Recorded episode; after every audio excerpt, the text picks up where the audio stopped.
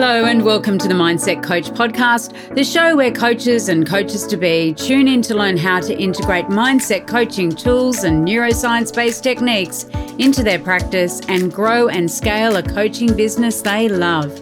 Each week, I'll be sharing easy to implement tips, case studies, and business strategies that you can use right away to transform your own mindset and the mindset of those you coach. I'm your host, Laura Young, founder of the Mindset Coach Academy, author of 52 Adventures to Change Your Life, award winning business owner, coach, and coach trainer. Tune into this podcast each Friday, free on all the podcasting apps, and click to subscribe so you never miss an episode. And remember, mindset is everything.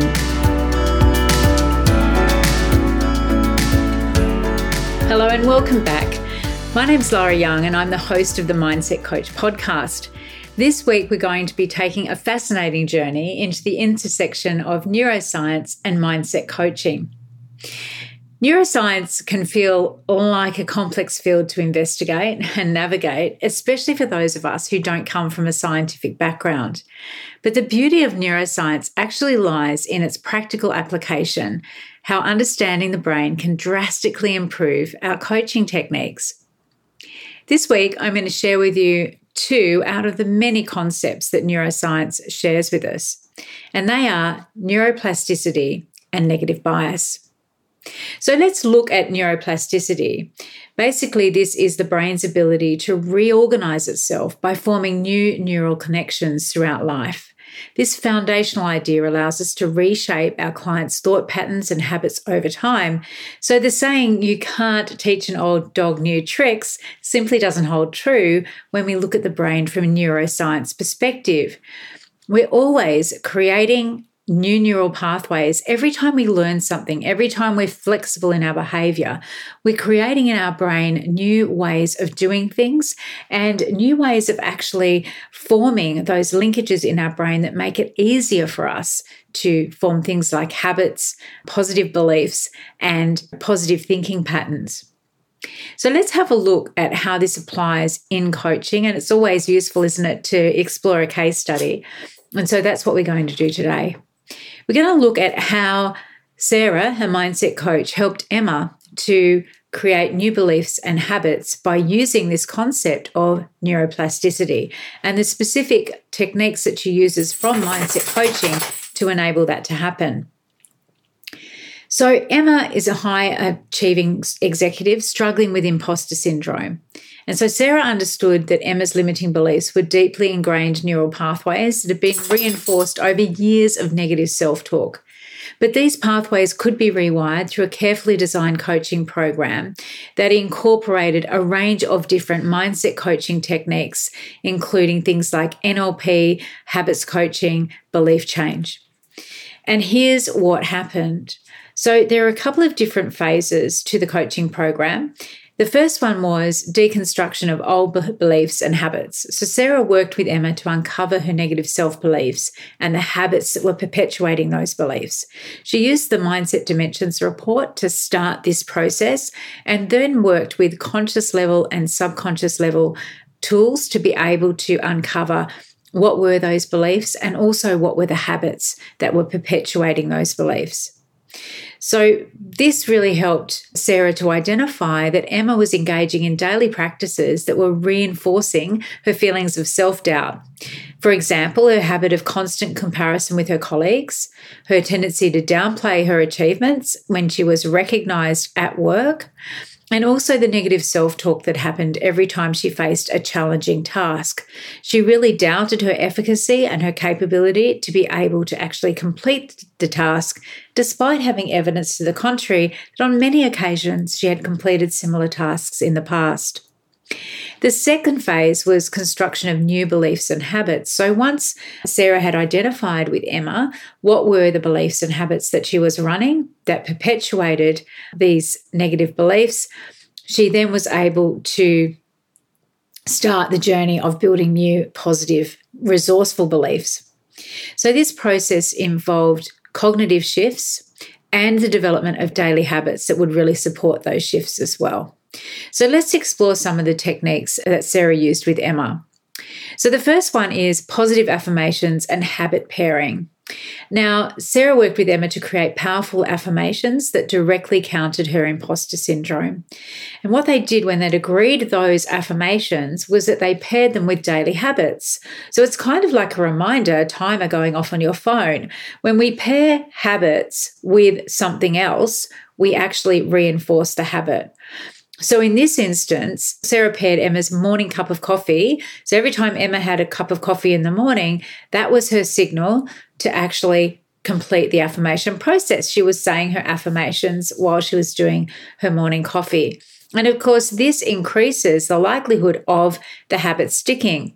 Whenever we do a habit in conjunction with something else called pairing habits, then we actually have a much greater chance of being consistent and following through with that habit. So in this case, that was what Sarah did with Emma. And the idea was to start rewiring her brain by trying the new positive belief system and tying that into familiar daily routines. So it became, again, on she did it on automatic pilot. Want to learn more about how you can become a certified mindset coach? Head on over to our website www.mindsetcoachacademy.com forward slash coach certification, and you'll find all the information that you need, along with a button to book a call with me to talk about how you can become the best coach you can be. The next thing was introducing visualization exercises and habit stacking. So, habit stacking is different to habit pairing because habit stacking is where we do one thing and then we do another thing. So, Emma was encouraged to visualize herself as a confident, capable leader. Sarah first created the visualization with Emma using a range of different techniques, and then Emma was equipped to be able to embed that into her daily routine and stack it with an existing one.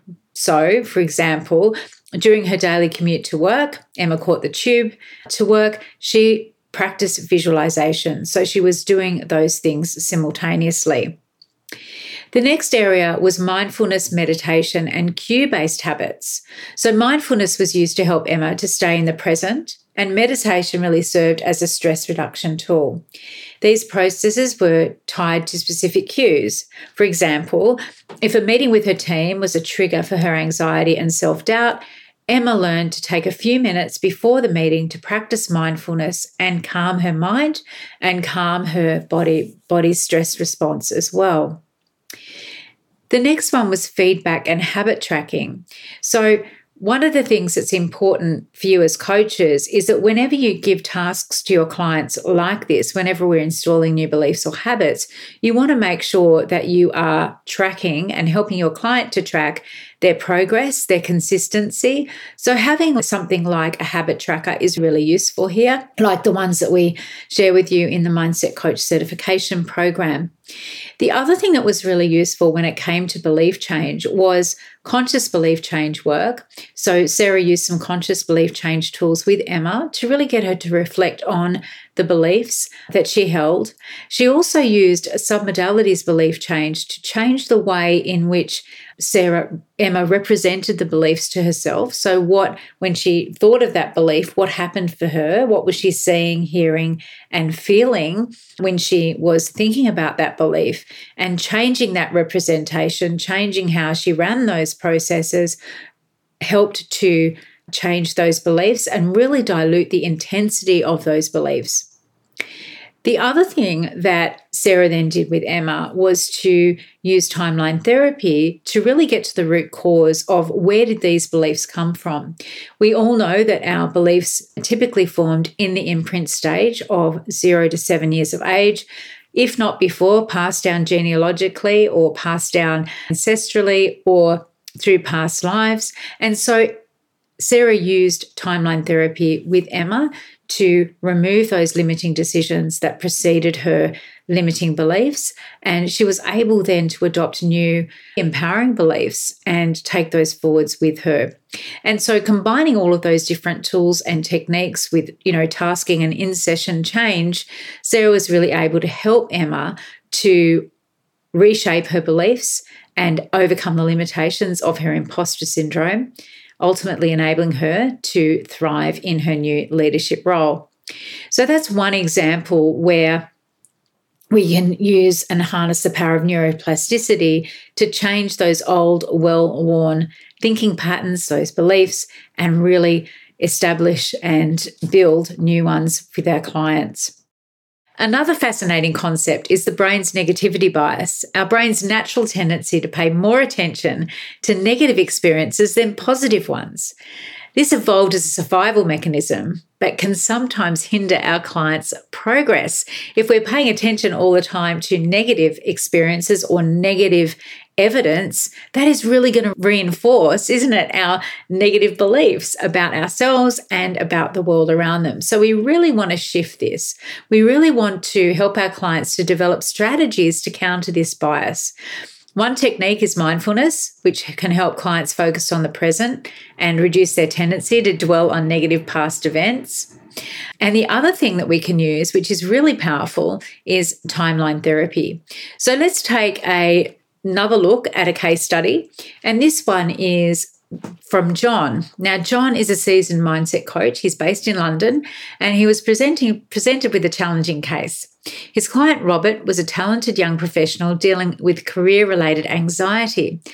Robert was especially troubled by negative feedback and past failures, often ruminating on these experiences, letting them cloud his perception of his present abilities and future potential.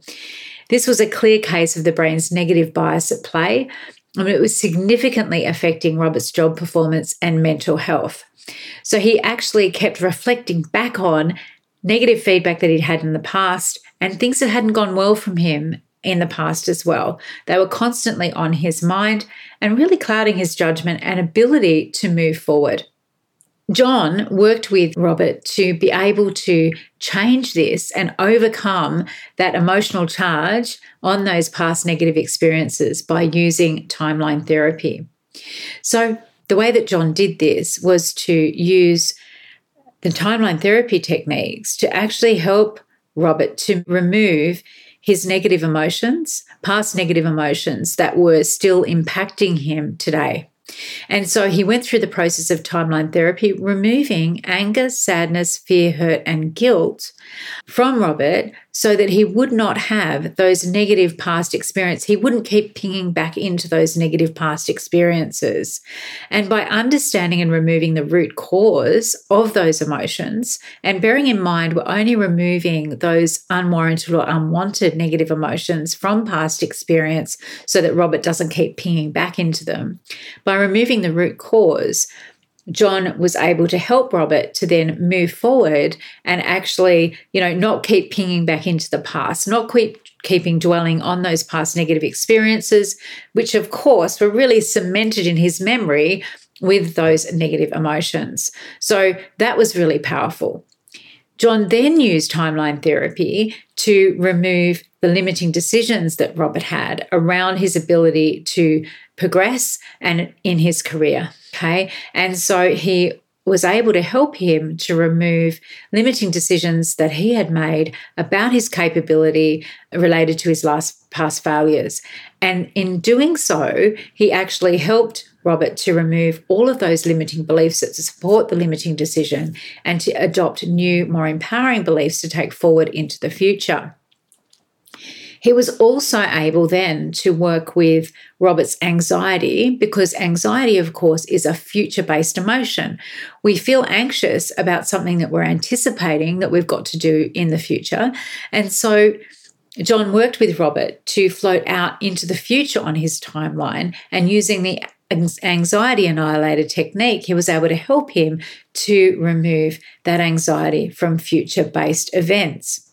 Now, the other thing that John was able to do with Robert was to really embed some of those mindfulness and relaxation techniques and share with him a hypnotherapy script for relaxation and sleep, which again really helped Robert to be able to perform at his best potential and to really be able to dissociate his past failures from his self worth. And he began to start to see feedback as an opportunity for growth rather than a personal attack. And he was much more equipped to handle his work related anxiety. The negativity bias that had once overshadowed his personal life and professional life was significantly reduced. And so these are two examples of where mindset coaching, when coupled with our understanding of neuroscience, can really propel our clients forward and really help us as coaches to employ techniques that really help our clients to achieve their goals and to succeed and to move into the future in a way that is really empowering and really inspires them to keep going and achieve their goals. Bye for now. Well, that wraps up this week's episode of the Mindset Coach podcast. Remember to join us next week for another episode and subscribe on iTunes. Leave us a review if you've loved it, share it with your friends. And I really look forward to learning how you're implementing the tools and techniques that you're learning here. Mindset is everything.